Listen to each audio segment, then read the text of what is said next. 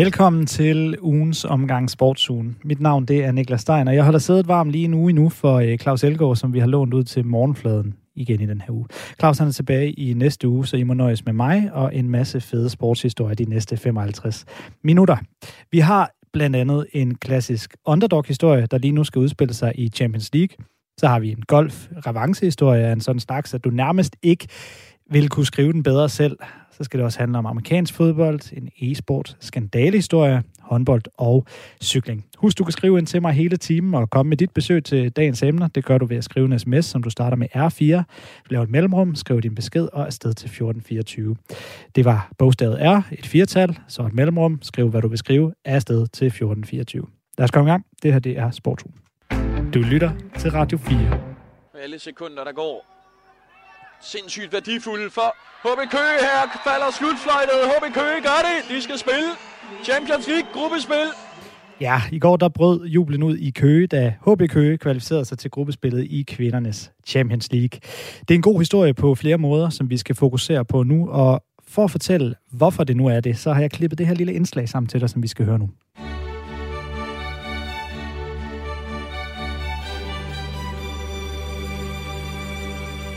Champions League-hymnen her, den skal gjalle ud over Capelli Sportstadion her i efteråret. Fordi HB Køges kvindefodboldhold har nemlig kvalificeret sig til Europas fineste fodboldturnering. Og det gjorde de i aftes med en 2-0 sejr over Sparta Prag fra Tjekkiet. Ugen før, der vandt HB Køge den første kamp 1-0, så det var næsten så godt som sikkert, da Cecilie Flø bragte HB Køge foran i første halvleg. Ja, det er fuldstændig rigtigt gjort af på i 3 mod 2 situation, hvis de får sat tempo her. HB Køge over mod Flø ved den værste stolpe. 1-0 til HB Køge!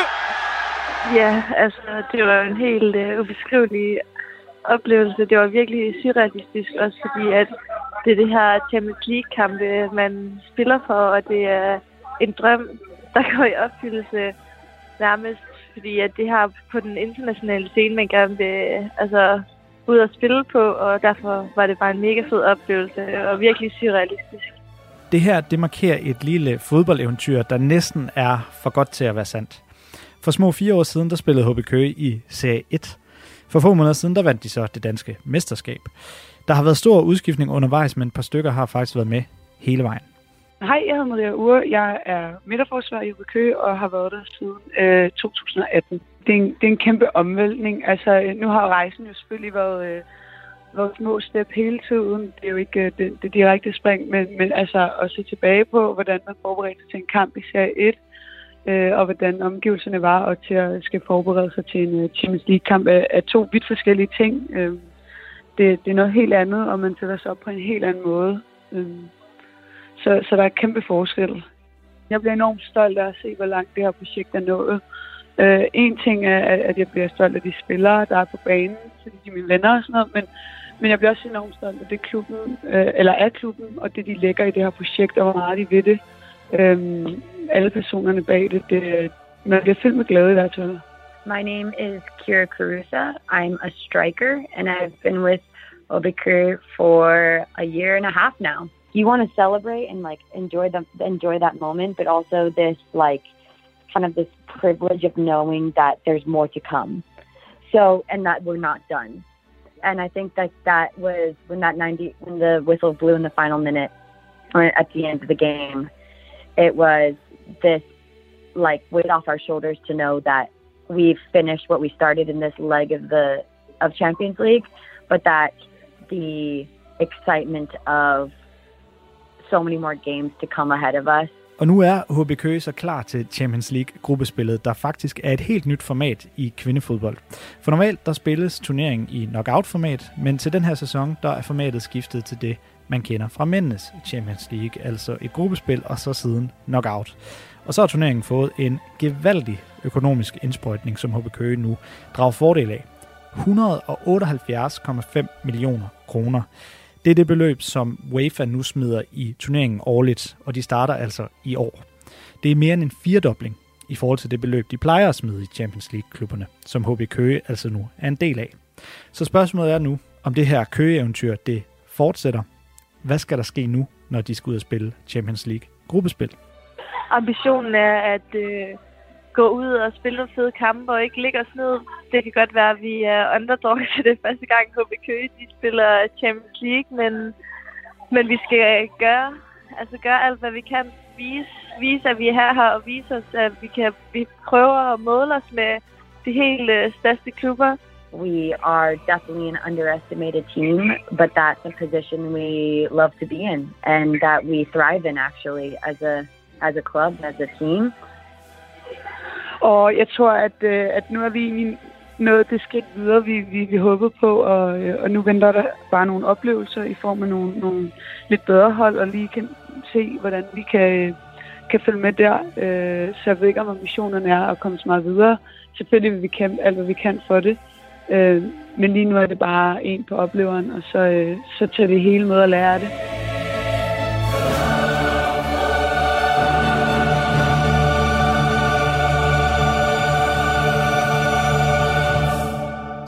Ja, her var det altså øh, de tre HB Køge-spillere, Kira Carusa, Maria Ua og Cecilie Flø, som jeg øh, fangede tidligere på dagen øh, efter deres formiddagstræning, og efter altså de havde sikret sig en Champions League-billet. Og det sidste, jeg hørte dem om her, det var omkring ambitionerne for øh, Serie 1 til Champions League på 3,5 år, og hvad skal man så herfra? Og det kan jeg jo passende spørge en fjerde HB Køge-medarbejder om, for nu har jeg nemlig direktør for HB Køge, øh, Per Rud, med på en telefon. Jeg tjekker lige, om jeg har dig med. Hej Per. Det har du. Det er jo godt. Jamen, øh, Per, som sagt, jeg spurgte lige øh, dine spillere her, hvad er ambitionen nu? Det øh, kan jo være sådan lidt et, et fluffy spørgsmål, når man for tre år siden spillede Serie 1. For hvad i alverden kan man så forvente sig i Champions League? Så lad mig spørge dig, hvad er ambitionen nu? Vi kan ikke forvente noget som helst, fordi vi er op mod nogle klubber, der har prøvet det her massevis af gange, og, og som har nogle setup, der er fuldstændig vanvittige. Men når det så er sagt, så har vi jo flere gange øh, indtil videre øh, gjort umulige ting mulige øh, i det her projekt her. Øh, det, du får mig simpelthen ikke til at sige, at vi ikke øh, går på banen for at øh, spille for at gå videre. Øh, det kommer vi til at gøre alt for. Vi har stort set ikke, øh, jeg kan ikke huske, at vi har tabt med kvindeprojektet på, øh, med HB Køge på hjemmebane. Øh, vi har øh, leveret øh, kontinuerligt rigtig, rigtig flotte resultater, og vi har en spillestil og nogle mennesker omkring holdet, som har prøvet masser af det her. Øh, cheftræner Søren Randervold har jo været med i spillet masser af slutrunder for, for, for det danske landshold øh, som landstræner assistenttræner Kim Dam Daggaard har selv spillet øh, Champions League som, som spiller. Øh, vi har en stab omkring det, som har prøvet de her ting, og som, som ikke stiller sig tilfreds med mindre end at, end at prøve at gå videre fra, fra, fra gruppespillet. Så det, jamen det må et eller andet sted være et mål for os vi er jo elitesport, så det handler jo om hele tiden at lægge på, som man øh, sådan meget øh, klichéagtigt siger i, i blandt andet fodboldverdenen. Så, så, så jeg, kender, jeg vil også kende dig dårligt, hvis det ikke var fordi, at I har et næste mål? Altså, øh, hvad, hvad er den ultimative ambition, sådan længere sigtet med HB Køge? Er det bare at være Champions League-deltager, eller skal vi have et nyt powerhouse i, i, i dansk fodbold? Jamen, der er der ingen tvivl om, at, at vi vil være et nyt powerhouse. Det er der helt sikkert vores mål. Øh, og, og, og, og for at komme i Champions League næste år, jamen, så kræver det jo, at, øh, at vi bliver mellem de to bedste, øh, og helst vinder øh, mesterskabet for at få den bedste lodtrækning. Så målet er, er jo at holde fokus på øh, den hjemlige turnering og vinde øh, det danske mesterskab for anden år i træk hvilket der jo ikke er nogen klubber, der har gjort i øh, mange, mange, mange år. Så det må, være, det må være det primære mål. Sekundært er det selvfølgelig at, at, at kunne håndtere øh, Champions League, og i første omgang var det jo at, at kvalificere os til gruppespil. Det er vi så lykkes med nu, og det skete i går aftes, og vi er alle sammen øh, stinkende trætte, for at være helt ærlig. Øh, så vores næste step nu, det er jo selvfølgelig at, at sige, jamen hvad så nu? Øh, og der er en lodtrækning på mandag, øh, og, og når jeg sidder og siger Barcelona, Bayern München, Chelsea, Lyon, Paris Saint-Germain, Real Madrid, Wolfsburg, Benfica, øh, Juventus, Arsenal, så det er klart, så, og man ved noget om kvindefodbold, øh, og der er mange, der ved meget mere om det end mig i øvrigt, øh, så ved vi bare, at det bliver rigtig svært. Så vi må afvente den der lodtrækning for at se, hvordan vores muligheder er. Men øh, når man gør det godt på hjemmebane, og det gør vi traditionelt, så kan vi også få nogle øh, sejre, og så har vi i de her to kampe vist, at vi også har sådan en international tilgang til det øh, på udebane. Og det gør da, at jeg tror på, at vi kan overraske de der hold, fordi vi vil jo være total underdogs, og alle vil jo sige, når de skal spille mod Køge, så skal de vinde øh, både hjemme og ude. Ikke? Så det er, jo, det er jo også en fordel at være øh, undervurderet. Øhm, per Rud, sådan, sådan ressourcemæssigt, hvor, hvor stor en prioritet har kvindefodbolddelen af HB Køge Jamen, den har lige præcis 50% øh, fokus af alt det, vi går og laver, fordi det er et ligeværdigt projekt, så øh, det kan jeg sige meget nemt. Man har jo tidligere set, at øh, klubber, særligt i Danmark, øh, der, der primært er stærkt på herresiden, har skudt nogle penge efter kvindefodboldhold, og så er det nogle gange øh, ender det ikke med at være nogen super langsigtet øh, forretning, som man ellers gerne havde set, i, øh, når man slår det stort op. Er det her en rentabel forretning også, baseret på, øh, på den stykke tid, du har været i, i HB Køge og øh, haft et øh, kvindefodboldhold? Det er det jo efter i går aftes. Øh, man skal huske på, at det her det var et øh, femårigt projekt, hvor vi, øh, hvor vi har valgt at investere, øh, og vores ejer, vores amerikanske ejer, øh, har valgt at investere stort i kvindefodbold. Øh, heldigvis har vi så oplevet, at øh, byen her, vores netværk, har bakket voldsomt op omkring det her. Øh, og har jo betydet, at vi har her, selv under corona, har vi haft øh, fuldstændig udsolgt øh, arena her, øh, og, og, og derfor så er vi rigtig øh, på vej til at kunne øh, lave den rentabel forretning uden Champions League. Øh, men tanken var jo, at det var et femårigt projekt, hvor vi skulle investere stort, og så øh, i løbet af fem år være i stand til at, at tjene pengene hjem i form af Champions League og i form af, af transfer. Øh, at vi så kan gøre det allerede i år to, det er jo, øh, det er jo fantastisk at jeg så lige præcis laver den her, øh, eller jeg nævner jo lige præcis i indslaget her, de her 178 millioner, som, øh, som er en firedobling af, hvad UEFA normalt smider i Champions League øh, til, til klubberne. Og du nævner her, øh, hvis jeg ikke hørte helt forkert, øh, Per, at øh, det, det det akkurat bliver en rentabel forretning uden Champions League. Øh, ret mig, hvis jeg tager fejl. Hvad betyder det så med øh, det her beløb? Øh, det er selvfølgelig 178 millioner, I får, skal det lige sige. I får en bid af den her store kage. Hvad betyder det nu for projektet og de ambitioner, I kan have, at I får en del af det her beløb? Jamen prøv at vi har haft uh, total medvind på cykelstien, siden vi har startet med det her projekt. Det har oversteget alle vores uh, forventninger, uh, kommercielt, sportsligt uh, og sådan CSR-mæssigt. Uh, det må jeg bare sige. Uh, så uh, det her, det giver os bare uh, endnu flere muligheder. Lige nu der angriber vi det på alle fronter. Uh, fans, ungdom, uh, og vi har allerede inden sæsonen her sagt, at hvis vi skulle kunne spille alle de her turneringer, så var vi nødt til at uh, opgradere så vi har øh, tre fuldtidstrænere for eksempel øh, omkring holdet, øh, plus øh, fuldtidsfyser og så videre. Så vi, vi, vi har allerede investeret på, på forhånd, og som sagt så var det meningen, at øh, i løbet af fem år, så skulle vi så skulle vi tjene penge på det her. Det gør vi så allerede år to. Det, det gør bare, at, øh, at, vi, øh, at vi hele tiden kan kigge i, hvordan kan vi udvikle os. Altså for eksempel øh, sende pigerne med et privatfly til, til Prag, så de går nærmest ud af lufthavnen, og, og, og så det lige passer i forhold til alle de ting. Det er jo sådan noget, vi kan gøre nu, at, det, at de møder ind om morgenen og træner, og der er mad bagefter. Og, og, og jamen, er der nogle ting, vi kan vi kan dreje på der, en øh, mental træner, der får, øh, også kommer på fuld tid og så videre, så videre, jamen så gør vi jo det. Øh, men det er klart, vi er stadigvæk øh, på, bor stadigvæk på landet og fornuftige og, og, og lader os ikke øh, slå ud af vores strategi, fordi at, øh, at, at det nu går godt lige nu her. For man skal huske, i fodbold, der går det op og ned. Og, og det, vi har ikke haft på noget tidspunkt møde modgang endnu. Mm. Øh, og den modgang, den kommer jo, og der skal vi jo selvfølgelig være så stærke, at, at vi kan håndtere det også. Nu må vi se, nu skal vi i hvert fald følge HB Køge i Champions League gruppespil. Held og lykke med det, og tillykke med kvalifikationen. Tusind tak. Sagde jeg altså lige til Per Rud, der er direktør i HB Køge. Radio 4 taler med Danmark. Announcer jinxes. Here is Brady's pass. It's Gronkowski! I aften skydes NFL-sæsonen i gang igen, og de forsvarende mestre fra Tampa Bay Buccaneers, det er dem, vi lige hørt her med Tom Brady, de tager imod Dallas Cowboys. 32 hold skal gennem det næste halve års tid kæmpe om en plads i den højt profilerede Super Bowl-finale, der ses af omkring 100 millioner mennesker, og det er altså alene i USA. Nu siger jeg så velkommen til vores næste gæst. Velkommen til, Mathias Sørensen. Tak. tak. Journalist på NFL-mediet gulklud.dk. Mathias, du skal lige gøre os klogere på øh, den her NFL-sæson, vi står lige på tærsklen af. Hvordan kommer den her sæson til først og fremmest at adskille sig fra andre sæsoner?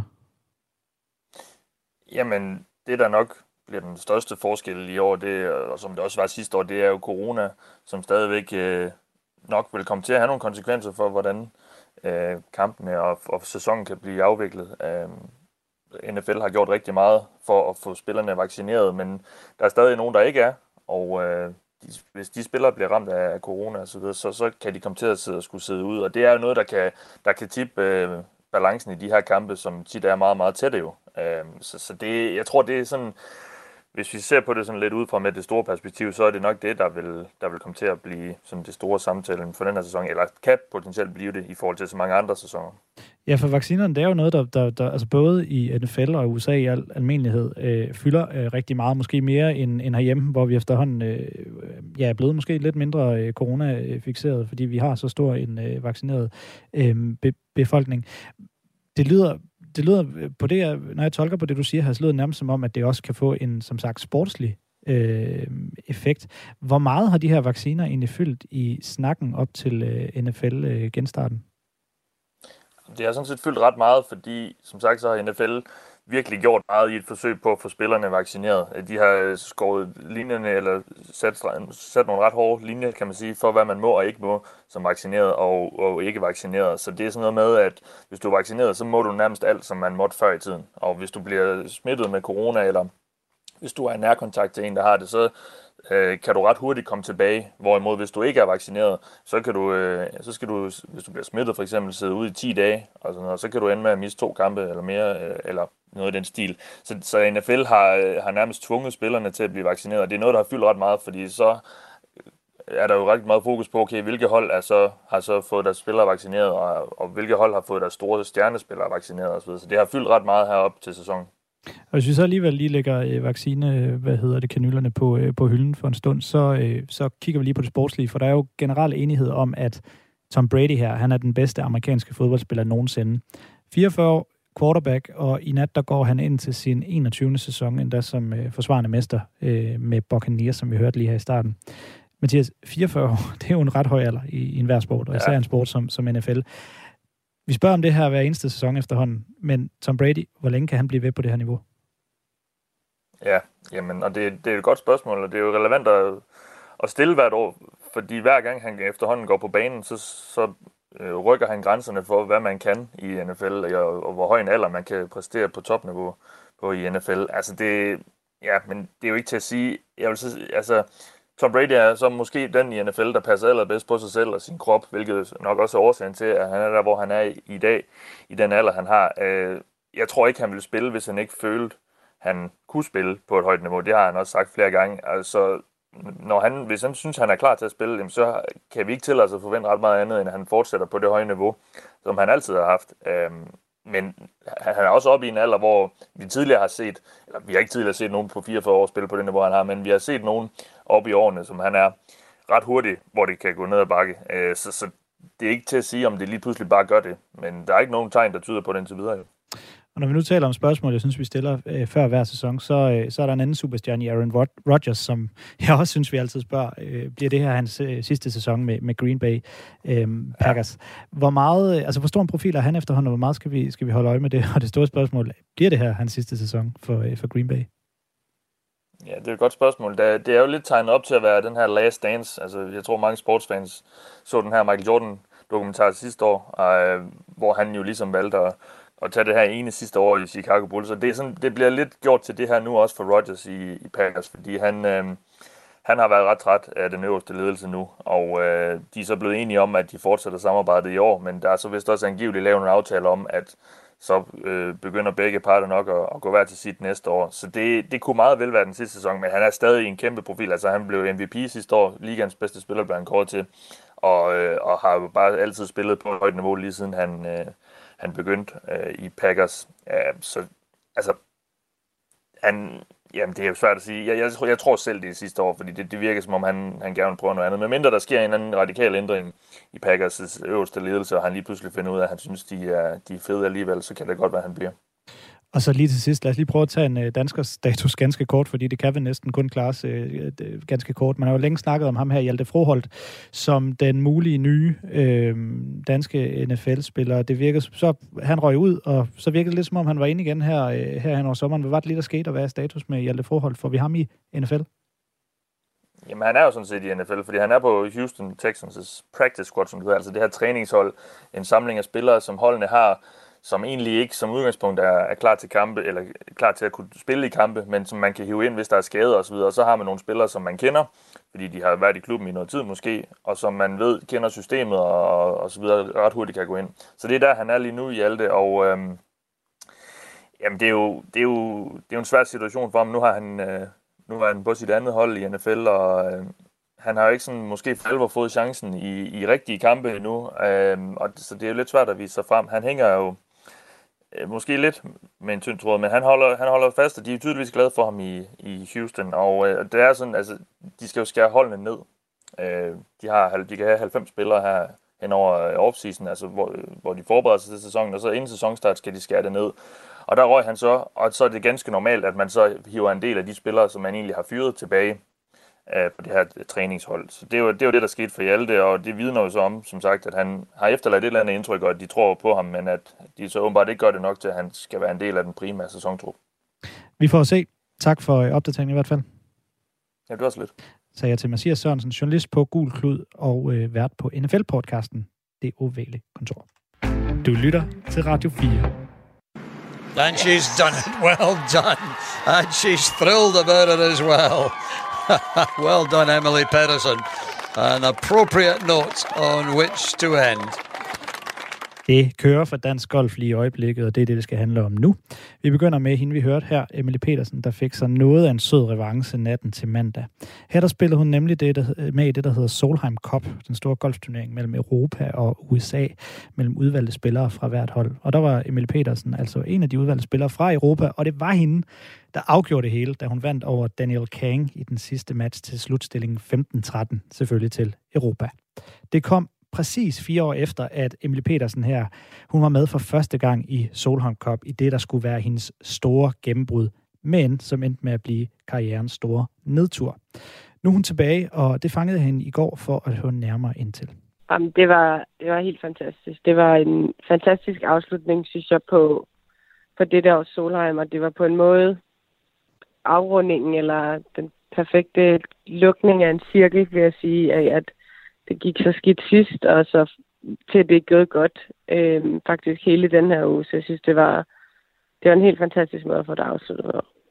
Ja, for som du selv hentyder til, så har du været ude og fortælle din meget ærlige og personlige historie om, hvordan det var, da du var med første gang i 2017, og hvilken effekt det havde øh, på, dig, øh, på dig efterfølgende. Øhm, kan, kan du prøve at tage mig med tilbage til 2017 og fortælle, hvad det var, du oplevede der i 2017? Ja, altså jeg tror, jeg tror måske, når jeg ser tilbage på det, at jeg var lidt for ung til at skulle have været med dengang. Jeg var ikke helt øh, klar til at håndtere det pres, det var at skulle, at skulle spille lidt Solheim, og øh, så havde jeg lidt en identitetskrise, tror jeg. Jeg så mig selv som, som kun en golfspiller, og, og det blev ligesom bragt frem i lyset efter det pres, der kom på, og, og jeg lagde noget mere pres på, at jeg skulle bevise, at jeg var god nok. Øh, og den, hele den snak blev så til et, et spørgsmål, om jeg var god nok som menneske, og så ikke længere bare som golfspiller. Så det tog et, ligesom et enormt arbejde for mig at, at lære at skille de to ting ad, øhm, for så at kunne komme tilbage igen. Den oplevelse her, var det noget, du havde med dig inde på banen i år? Øhm, nej, altså jeg kunne godt mærke, da jeg tog afsted, at jeg var lidt spændt på, øhm, jeg havde lidt svært ved at, at turde glæde mig helt, fordi det ligesom var så stor en skuffelse for mig sidst. Men øhm, så på, på, på en måde var det, men på den anden måde, så vidste jeg også godt, at, at jeg var meget mere moden den dag i dag, og erfaren på en måde, at, at jeg er et helt andet sted, så at, at det formentlig ikke på samme måde ville ramme mig, som det gjorde for fire år siden. Var det her øh, noget særligt for dig? Altså, eller var der en eller anden kraft ind i dig, der, der, der ekstra gerne ville lykkes lige i forhold til Solheim Cup? Eller, eller, eller var det bare en turnering som så mange andre på den front?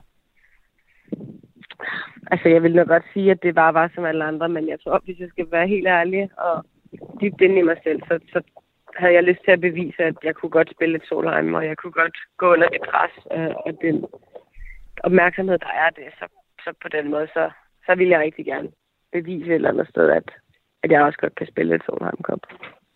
Du øh, ender jo som sagt med at, øh, at, at vinde hele turneringen til, øh, til Europas øh, fordel, da du vinder over Daniel Kang. Jeg kan jo forstå, at øh, der, der er en lidt øh, personlig relation mellem jer i og med, at hendes Katty øh, er, er, din kæreste. Hvordan, hvordan er det på hjemmefronten? Er der noget håneret der, eller, eller hvordan tog han det? Ja, der er mega håndret, men øh, nej, han tog det pænt. Selvfølgelig var han træt af det lige til at starte med. Det er jo er på den måde vores professionelle arbejde, men, men altså, der er der helt klart hånderet i dag, og og han kan også godt se det så i det, og, og irriteret over det, ikke? Men, men øh, han er, er god nok til at, ligesom at, at sige flot gået til os, og, og se sig slået. Jeg, jeg stod over noget, øh, da jeg så øh, highlights fra øh, afgørelsen. Øh, Emily, jeg skal lige prøve at spille et klip for dig her. Øh, jeg skal lige se, om du kan høre det.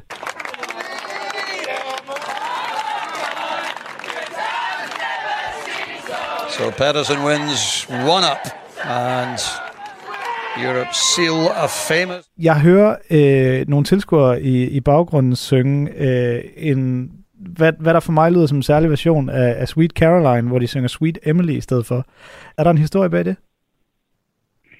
Altså, det er en sang, vi synger, ligesom det er sådan ligesom været vores teamsang, at det, det er en, vi synger i bussen på vej ud og på vej hjem, og, og ja, er ligesom sådan en rigtig europæisk sang, så det er ligesom bare lidt en hyldest. Det, det her vi gør vi så til de forskellige spillere på holdet, ikke? Øh, og så tror jeg, fordi jeg ligesom var den eneste tilbage, så sang vi den.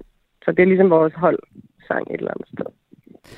Nu fik du så afgjort uh, Solheim Cup, og på den måde fik din egen lille personlige revanche. Vi har som sagt tidligere set dig vinde tre turneringer i, uh, i træk på uh, LPGA-turen. Hvad er uh, ambitionen fremadrettet for dig? Jamen, det er, jeg skal tilbage og spille på den amerikanske tur øh, fuld tid, øh, og så vil jeg gerne vinde øh, majors, som ligesom er golfens svar på, på Grand Slam i tennis. Således altså Emily Petersen, der øh, afgjorde Solheim Cup til europæisk fordel her øh, natten til mandag. Øh, vi fortsætter faktisk på Golfgreen nu, for det er ikke kun Emily Petersen, der sikrede dansk succes på golfbanerne her øh, for nylig. He's done it. The Højgaard twins win in back-to-back weeks in the European Tour. Nikolaj Højgaard. Nikolaj Højgaard. I forrige weekend, der vandt Rasmus Højlund Omega European Masters i Schweiz, og i sidste weekend vandt så hans tvillingebror Nikolaj European Tour turnering Italian Open i Rom. Og det skal jeg nu snakke om med min næste gæst, Henrik Knudsen, som jeg siger velkommen til her. Hej Henrik. Hej hej redaktør og golfkommentator hos Viasat. Henrik, vi har, øh, vi har lige hørt, eller jeg har i hvert fald lige spillet, du nåede ikke lige at kunne være med til at høre øh, Emilie Petersens tanker om sejren i Solheim Cup, men du har jo selvfølgelig øh, fulgt hende. Hvordan vil du beskrive hendes udvikling fra nedturen her i 2017 og så øh, indtil nu?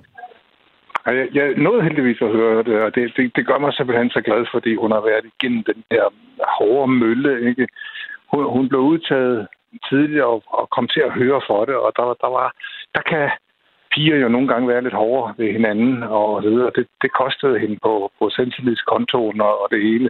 Så derfor, jeg blev simpelthen så glad i den her weekend, både på Nana og Emilys vegne, over at de fik den succesoplevelse, der skal til. For også Nana har jo været igennem der med, hvor der bliver stillet spørgsmålstegn ved hendes nerver i de afgørende øjeblikke og sådan noget. Og så leverer de selv eller de begge to i, i det her, det, det gjorde mig simpelthen så glad på, på deres vegne, fordi talenterne er der jo ingen tvivler på, at, at de har. Det er bare lige det, der, hvad skal jeg sige, den der killerinstinkt i de rette øjeblikke, der har manglet måske. Og nu, nu tror jeg virkelig på, at de er på vej tilbage begge to. Hvor store sejre er det, de øh, danske golfspillere, nu hørte vi også her øh, om øh, Højgaard-tvillingernes øh, mm-hmm. flotte præstationer. Hvor store sejre er det, de danske golfspillere, de øh, har vundet på det seneste? Jamen altså, det, det er jo bare lige niveauet under de allerstørste turneringer. Altså det som Emily sammenlignet med tennissportens Grand Slams osv., så, videre, så er der lige nogle turneringer, der er en tand større.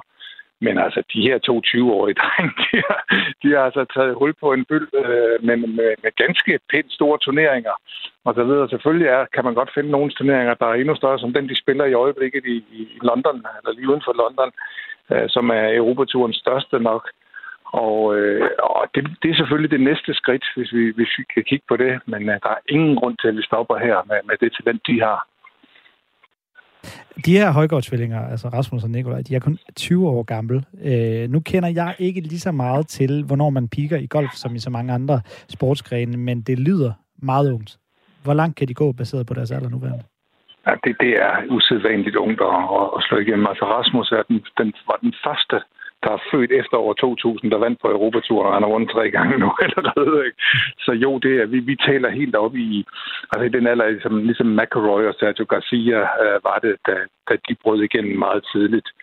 Det er usædvanligt også, fordi golfspillere har det mere med at gøre en uddannelse færdig først, især i USA, og hvor Øh, hvor man normalt gør sit college færdig, og så først bliver professionel som 22-årig eller sådan noget. Men det havde de altså ikke tid til. De var allerede som 18-årige klar over, hvor jeg tror endda, de var 17, da de blev professionelle, og så på de 18 måneder efter eller sådan noget. Så, men, men de er et helt usædvanligt sted i, i deres golfudvikling. Øh, så, øh, så de er allerede deroppe, og, og som 20-årige, så det, det, der er ingen øh, grund til at sætte noget loft over skal vi sige, forventningerne til dem. Det er, de hører, kommer til at høre. Men de, de kommer nok ikke på Ryder Cup øh, den her gang. Men jeg er sikker på, at når vi om to år spil, slår ud i Rom, så, øh, så er Højgaard tvillingerne altså et, et, et makkerpar, der, der bliver sendt ud i ilden for Europa. Det bliver uanset hvad spændende at øh, følge. Det må vi holde øje med. Mange tak øh, for at sætte nogle ord på det. Undskyld. Jeg sagde bare mange tak for at sætte ord på det. Nå, ja. Det var helt i orden.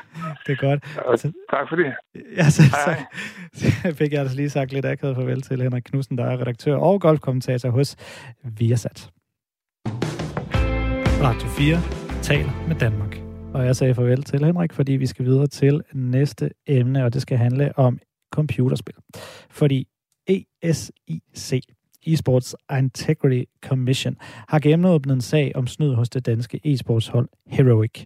For et års tid siden, der fik øh, den daværende træner for Heroic, det er ham, der hedder Nikolaj Petersen, nok bedre kendt, hvis man er i e-sportsmiljøet under hans navn, øh, hans kælenavn, som øh, er noget så simpelt som Hunden. Ja, han fik et års karantæne for at snyde spillet Counter-Strike, og i den forbindelse, der sagde Nikolaj Petersen, at han handlede på egen hånd. Her et år efter, der ændrer han dog forklaring og fortæller, at flere spillere hos Heroic altså var klar over, at der blev snydt. Og det har fået Esports Integrity Commission, der overvåger og straffer snyd til at genåbne sagen. Heroics direktør Joachim Harlsen, han afviser dog anklagerne om, at spillerne kendte til snyd. Det er lige præcis den her sag, som vi lige har ridset op nu, som vi skal snakke om. Og den, vi skal snakke med dig om, det er Andreas Jan Thomsen, som jeg siger hej til nu. Hej Andreas. Goddag. Andreas, du er Counter-Strike-ekspert og vært hos TV2. Det her er en lang og ret indviklet sag. Øhm, efter sin karantæne, der vendte Nikolaj Hunden Petersen tilbage som træner for Heroic i april, men tre måneder efter, der blev han altså så fyret. På få måneder, der gik Heroic så for at kalde øh, sin træner her, øh, Nikolaj Hunden Petersen, for deres dreng, og så til at fyre ham. Altså, hvad i alverden skete der? Ja, der er jo øh, sket et eller andet bag scenen, som vi ikke rigtig har fået svar på endnu, da Heroic de ikke har taget øh, bladet fra munden. De øh, venter simpelthen til, at øh, ESIC, den her instans, kommer med deres øh, fuldudlægning, før de taler. Så i øjeblikket, så har vi kun, øh, øh, vi har kun udsagn fra øh, Nikolaj Petersen selv, og han har jo igennem TV2 udtalt sig om øh, perioden, hvor han blandt andet fortæller, at øh, der er blevet lagt øh, pres på ham øh, rent psykisk, øh, og øh, altså de, ledelsen vidste, at de, de her ting med snyd har foregået, og prøvede, og prøvede blandt andet at lægge låg på det, øh, og både fra, fra, fra Nikolaj Hunds side af, men også over for de daværende spillere ved at bede dem om at under en NDA, altså simpelthen for at beskytte Heroic om, omkring udtalelser, der kunne komme. Så ifølge hunden, så er der i hvert fald øh, sket en del i den periode, men vi, vi mangler stadigvæk øh, holdt udlægning fra Heroic. Så altså sådan lidt, øh, hvis jeg hørte det rigtigt, lidt, lidt ord mod ord, og, og noget, der nu skal, skal afgøres ved, ved en instans inden for, inden for e-sport. Øhm, så lad os lige lægge den del der, og så, og så lad os hurtigt vende tilbage til starten, for, øh, for det jeg nævnte i starten, hvor, hvor Nikolaj Hunden Petersen, han fik som sagt oprindeligt et års karantæne for at snyde med noget, der bliver kaldt en, en coach hvad er det lige, det her drejer sig om, og hvad, hvad betyder det? Det er øh, en, øh, en forseelse, man øh, fandt ud af, ud af det blå, at man faktisk har kunne lave i, inde i computerspillet igennem en årrække, uden at det var kendt af offentligheden. Det var simpelthen øh, muligt, at øh, når man øh, skal spille en kamp, så spiller man det på en server. Og øh, den første person, der kommer ind på serveren, havde muligheden for at øh, en, en kombination, som at, at serveren den ikke fik nogle forkerte data, så man blev egentlig smidt ud af serveren igen. Når man så kom tilbage ind igen, så sad man fast i den position, man var, da man forlod serveren. Og hvis man loggede ind som træner som den første og øh, fremprovokerede den her fejl på serveren, så kunne man blive låst fast i en position på den bane, man spiller på. det gode for, øh, for træneren i det her tilfælde er, at så kan han skaffe informationer omkring modspilleren, hvor de befinder sig henne. Han får simpelthen et udsyn på banen, som man normalt ikke ville have. Træneren, når han ser med på en kamp, så kan han ikke gøre andet end at se det fra sine holdkammeraters eller sine, sine spillers synsvinkler. Men i det her tilfælde, der kunne han manipulere serveren, så han kunne se det andre steder fra. Og så kunne han simpelthen øh, øh, lave taktiske beslutninger ud fra, hvad han så. Andreas, det, er, det, er jo, det, er jo, det er jo sådan det, der øh, også bliver kaldt lidt en glitch i, i computerspils øh, lingo. Hvordan, hvordan er egentlig, snakken sådan egentlig internt i, i hvad hedder det, e-sportsmiljøet og, om det her? Fordi man kan også sige, men det er ikke bare dem, der, der producerer spillet, der, der, der skal lære at have styr øh, på, på, på sådan noget. Er der, er der delte mening, eller er man er ret klar over, at, øh, at det her, det er altså snyd? Man har haft delte meninger tidligere, hvor vi har set andre fejl, hvor der måske har været en lidt usynlig kasse i teksturen, hvor man kunne stå op på, og så kunne man få en, en spilfordel, eller man har måske udnyttet en eller anden mekanisk ting. Men her har der været klokkeklar enighed fra, fra spilmiljøet, at det her det var en fejl, og integriteten af spillet ryger, når man misbruger den her fejl. Så det var meget tydeligt fra spiludvikleren, at det her det skulle fikses med det samme, og øh, de lavede faktisk en af deres hurtigste opdateringer nogensinde og løste det her problem. Og alle var egentlig enige om, at vi skal til bund til den her sag, fordi det er det, er det, det, er det værste tilfælde, vi har set af hvad skal man sige, organiseret snyd den her sag, hvor øh, der er jo sådan et skarpt øh, firkantet tegnet op to parter, altså Nikolaj Hun Petersen, den tidligere Heroic-træner, og så netop øh, holdet Heroic.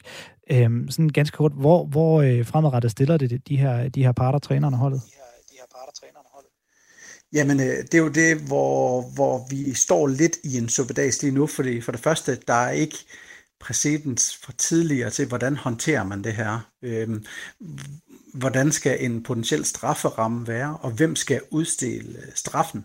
Vi har det her øh, ESIC, øh, som kommer som en ekstern, men de er jo betalt af turneringsarrangørerne, så de tager beslutningen på turneringsarrangørernes vegne. Øhm, er der andre, der burde at, at tage beslutninger? Skal spilarrangøren selv gå ind og tage en beslutning? Det, det, det kan vi ikke helt finde ud af lige nu, og vi kan heller ikke finde ud af, hvordan det skal straffes. Det er også rigtig svært lige nu at finde ud af, hvor mange er impliceret. Øhm, og det er jo så det, der bliver, bliver undersøgt i øjeblikket. Man skal huske, at da den her skandale først kom frem med coachbokken, var hun jo ikke den eneste træner. Det var omkring 30 trænere, som havde udnyttet den her fejl. Men det her det er den eneste sag, hvor man går ind og siger, at der er potentiale for, at spillerne har været medimpliceret. Simpelthen fordi de andre sager, der er der ikke noget bevismateriale. Træneren har gået ud i hver enkelt sag, der er, er blevet dømt at sige, jamen, jeg har arbejdet på ene hånd, mine spillere vidste ingenting. Og så er det svært at komme videre, for det er svært at skaffe nogle reelle, konkrete fysiske beviser for det, medmindre der er en, der går ud og frigiver noget information. På den måde altså en potentiel øh, uh, skældsættende øh, afgørelse og sag, øh, vi ser frem til at følge og finde en afgørelse på. Vi skal selvfølgelig nok følge med i og dække det på den anden side, når det kommer her i sportszonen. I første, første omgang, mange tak for at gøre os kloge på, hvad i alverden det var her, det her det går ud på til dig, Andreas. Selv tak. Altså Andreas Jan Thomsen, som var, eller som er Counter-Strike-ekspert og vært på øh, TV2's Counter-Strike-dækning. Radio 4 taler med Danmark. Så til håndbold. For Danmarks mest vindende herrehåndboldspiller Lasse Svand, han har i denne uge meddelt, at han stopper, når sæsonen den slutter til sommer. Landstræner Nikolaj Jacobsen han har tidligere sagt om ham her, Lasse Svand, at han er en af de mest respekterede spillere, vi nogensinde har haft i dansk håndbold. Så ham skal vi da høre fra nu. Min kollega Magnus Bang fangede den 38-årige Lasse Svand på en bustur og spurgte, hvorfor han har valgt at stoppe. Øh, jamen det gør jeg, fordi at øh, jeg synes, det er en øh, helt naturlig øh, afslutning på, på min karriere. Jeg er, har kontraktudløb i, øh, i Flensborg og har haft øh, til den tid øh, 14 øh, virkelig, virkelig øh, fede år øh, hernede. Øh, og øh, så øh, synes jeg bare, at det er et, et rigtig fint tidspunkt at, øh, at, sige, at sige tak for den her gang. Og det er jo, det er jo en stor beslutning sådan at, at stoppe karrieren. Hvem har, du, øh, hvem har du egentlig vendt den beslutning med? Øh, ja, det er det. Øh, jamen, jeg har vendt den øh, med øh, min familie og mine venner. Øh, folk, der er tæt, øh, tæt på mig. Øh, hvad hedder det? Min rådgiver Øh, i form af min agent. Og, øh, Christian Henriksen har også øh, været ind over øh, i, i forhold til at have en, en masse snakke omkring det her, øh, den her beslutning. Øh, men, men i sidste ende har det selvfølgelig været min egen øh, beslutning, men det er klart, at, at øh, når, øh, når, øh, når, når alle øh, ligesom giver mig ret i de ting, som jeg fortæller dem, og godt kan se, øh, kan se det fra, fra mit synspunkt, så giver det selvfølgelig også en, øh, en ekstra ro i maven i forhold til som også at, at tage beslutningen. Så der har ikke været nogen, der, der rådede dig til at fortsætte? Øh, nej, der er, der er nogen, der har øh, spurgt, om øh, jeg ikke vil fortsætte, øh, og ligesom udfordret mig på det. Øh, og, øh, og det er jeg selvfølgelig rigtig glad for. Hvis der er lidt larm i baggrunden, så er det fordi, du sidder i bus på, på vej til, til kamp. Jeg ved ikke, om det er autobahn, man lige kan, kan høre derude. Men, det er fuldstændig korrekt, ja. Hvordan håber du egentlig, din, øh, din sidste sæson bliver? Det jo første kamp i, i morgen, du skal spille. Øh, ja, men jeg håber selvfølgelig, at vi kan, vi kan slutte, øh, slutte den her sæson af med, med, med en titel. Øh, det ville selvfølgelig være, øh, være en, en, en, en fantastisk afslutning øh, på det hele. Jeg så jo, hvordan øh, blandt andet Thomas Mogensen han fik lov til at slutte, øh, slutte sit eventyr i Flensborg med, med et mesterskab, så det vil jeg da bestemt også, øh, det kunne jeg da også, også godt tænke mig.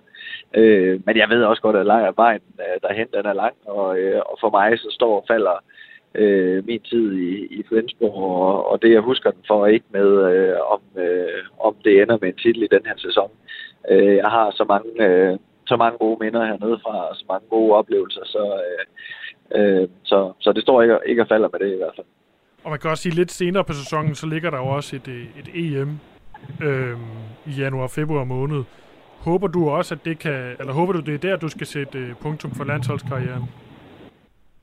Øh, ja, det, det, det, det håber jeg. Altså, jeg håber øh, helt sikkert, at, øh, at vi kan spille en rigtig god øh, halvsæson hernede i Flensborg nu, øh, og gøre det godt, og jeg også selv kan gøre det godt, så godt, at, øh, øh, at jeg skal med til januar, og så, øh, og så håber jeg selvfølgelig også, at, øh, at, vi, at vi der endnu en gang øh, kan, kan være med helt frem og kæmpe mere guldmedaljer.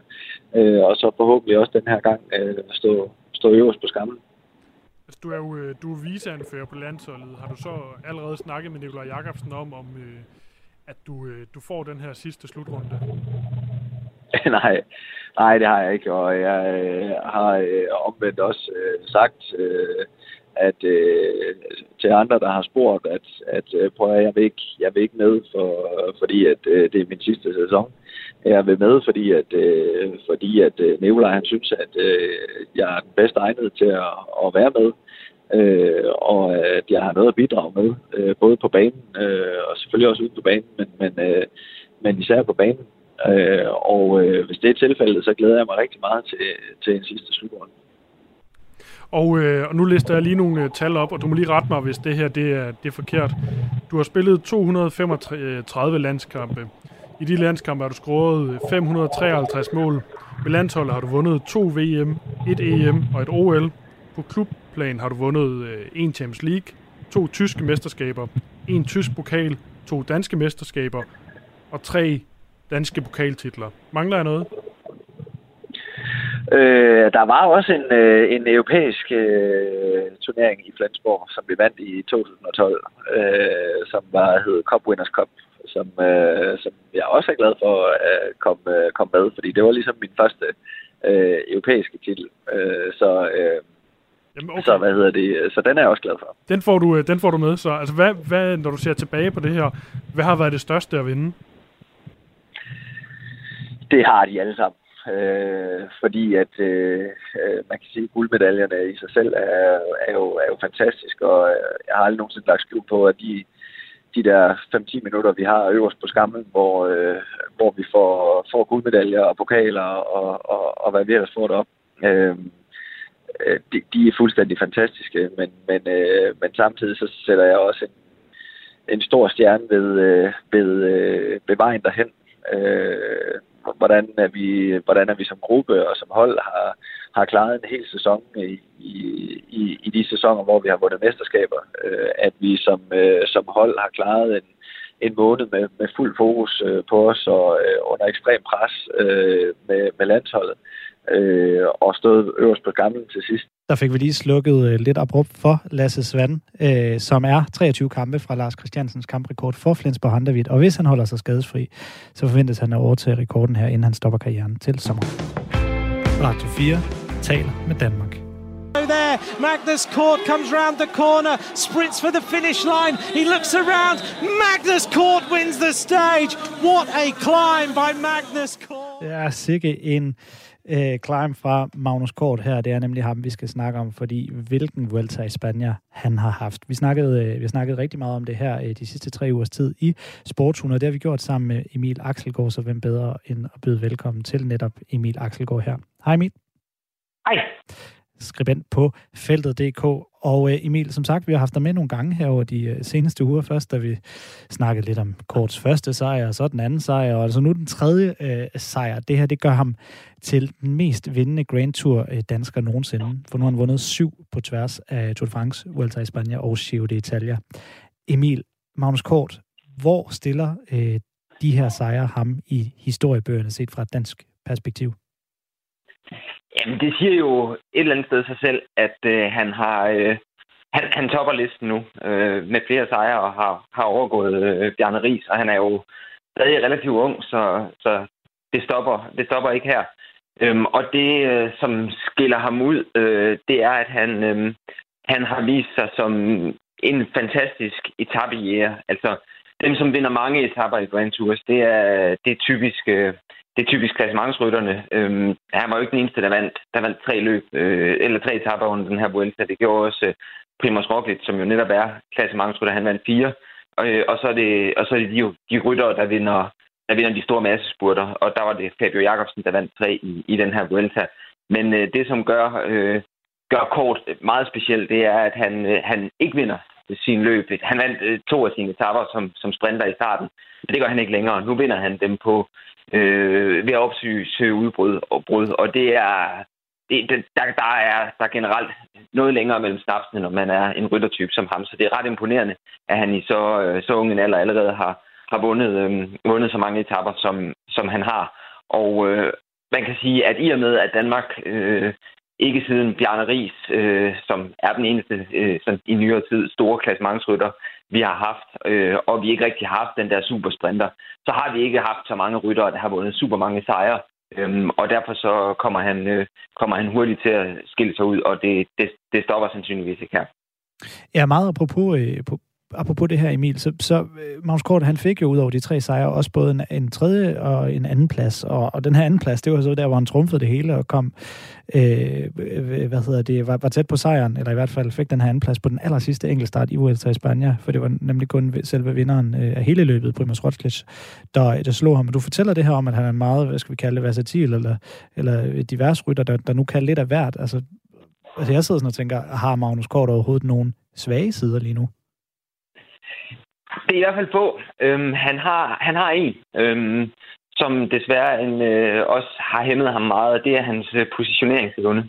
Øhm, og evne til at bruge albuer, når man, øh, når man skal, skal slås for, for positionerne. Både øh, i finalerne, det er derfor, han, han, har, han er stoppet med at køre massespurter, fordi at han, han misser simpelthen for tit ud. Han kommer sjældent frem og, og får kørt sin spurt overhovedet. Så når han prøver, så ender han alt for ofte uden for, uden for top 10. Øhm, så det har ligesom været begrundelsen for, at han måtte, øh, måtte droppe sin, sin karriere som sprinter. Øh, men det er også det, der har betydet, at han har måttet neddrosle sit fokus på, på klassikerne. Og det er måske derfor, at han først så sent er, er slået igennem nu her. Øh, det er først, nu har han vundet øh, fire Grand Tour etaper inden for de sidste to år, og, og fem inden for de sidste, de sidste fire. Øhm, og det var fordi, han i starten var meget fokuseret på, at han ville køre de der brostensløb i Belgien. Øhm, og det er netop små veje, kringlede veje, og hvis ikke du sidder i top, top 10, top 15, når du rammer de der brostensstigninger, så er du, øh, så, så er du ude af billedet. Øhm, og det, det kæmpede han med, og han kunne, ikke, øh, han kunne ikke være med i den der positionskamp. Øh, og det er først efter, at han ligesom har forstået, at det ikke er de løb, han skal satse på. Det, han er god til, det er at jagte etapper i etappeløb, og primært i, i Grand Tours, hvor den faktor øhm, øh, øh, spiller en mindre rolle, hvor det bare handler om at være stærk og være hurtig. Og øh, som vi har set de sidste tre uger, så kan han i hvert fald sætte flueben ud for de to ting. Og så lige her til sidst, Emil, øh, ganske kort, så, så det vi hele tiden snakker om, når danskerne gør det godt, det er jo, at der også venter et, et VM øh, lige rundt om, om, om hjørnet. Nu er det så rigtig tæt på, det starter om 10 dage, og det kommer som sagt på bagkanten af et helt vildt dansk cykelår. Kan vi tillade os at drømme stort på ja, både Magnus Kort og alle de andre danskers vegne til, øh, til VM, synes du? Ja, det kan vi. Det kan vi. Det er virkelig interessant, det vi stiller med øh, i år. Man kan sige, at vi har haft, øh, også sidste år havde vi et, øh, et, et fremragende år, øh, men da var ruten lidt for svær, så vi kunne ikke rigtig bruge, at vi havde så mange gode ryttere, for, for det var ligesom kun Jakob Fuglsang, der kunne lave et resultat på den rute. Men nu skal, skal de køre i, i Flandern øh, på en rute, som passer perfekt til, øh, til hovedparten af de gode danske ryttere.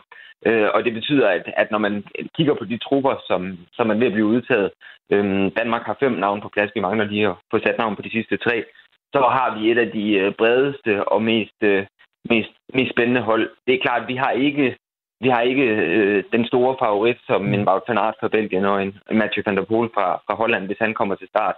Men vi har en bredde, hvor vi kan være med i stort set alle scenarier. Vi har øh, måske særligt Kasper Askren, hvis mm. det bliver et, øh, et, et rigtig hårdt løb. Og så har vi øh, nogle hurtige folk i, øh, i Mads P. og, og Magnus Kort, som, som kan afslutte det. Og Kort, som han kører nu, så, så er han også en mand, der kan være med, hvis, øh, hvis løbet bliver åbnet, øh, åbnet tidligt.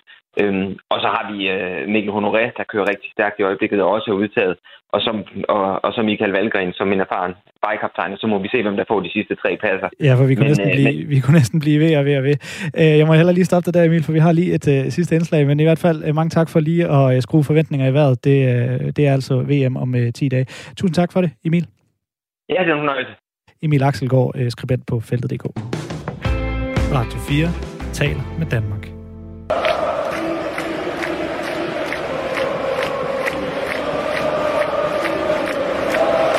Jeg fik lige sendt Emil, uh, Emil afsted, for vi skal lige nå nogle minutter på uh, denne helt store uh, danske landsholdssejr her uh, for nogle dage siden, som altså ikke var på 4-0, den blev endda 5-0, da Israel blev slået uh, af Danmark i parken. Og hvem var det, der var til stede uh, der? Det var dig, Dan. Hej med dig. Pænt goddag. Hvordan oplevede du stemningen i parken? Jamen, den var god. Altså, øh, det var øh, endnu en øh, manifestation af, at den her danske fanscene, den har udviklet sig øh, over de sidste år, hvor vi nu ser et, et fyldt parken. 35.100, jeg mener du, 58, 56 tilskuere øh, var på plads, og det kunne man i den grad godt høre. Øh, der var lige nogle enkelte episoder med ølkast stadigvæk, som DBU kæmper lidt for at få fjernet. Jeg vil se, Jacob Højer i dag også øh, udtaler, at han forventer en bøde eller to, men tager man det til side, så er det jo en helt unik øh, stemning, der er derinde i øjeblikket, og, og særligt den her øh, B-tribune, som bliver kaldt øh, den røde mur, øh, stemningstribunen, den er, den er rigtig godt kørende. Seks kampe, seks sejre og en målscore på 22-0. Det er, skal bare øh, ja, sige det ganske kort, meget, meget, meget pæne tal. Jamen, det er historisk. Historisk ligefrem. Jamen, jeg, tror, jeg kan ikke huske nogensinde, at dansk landshold er kommet så godt i gang med en kvalifikation før. Hvor godt spiller øh, landsholdet så? De spiller virkelig godt. Altså, øh, heldigvis så viste det sig, at den der øh, øh problematiske øh, kamp mod Færøerne i, øh, i Torshavn var en, en enlig svale.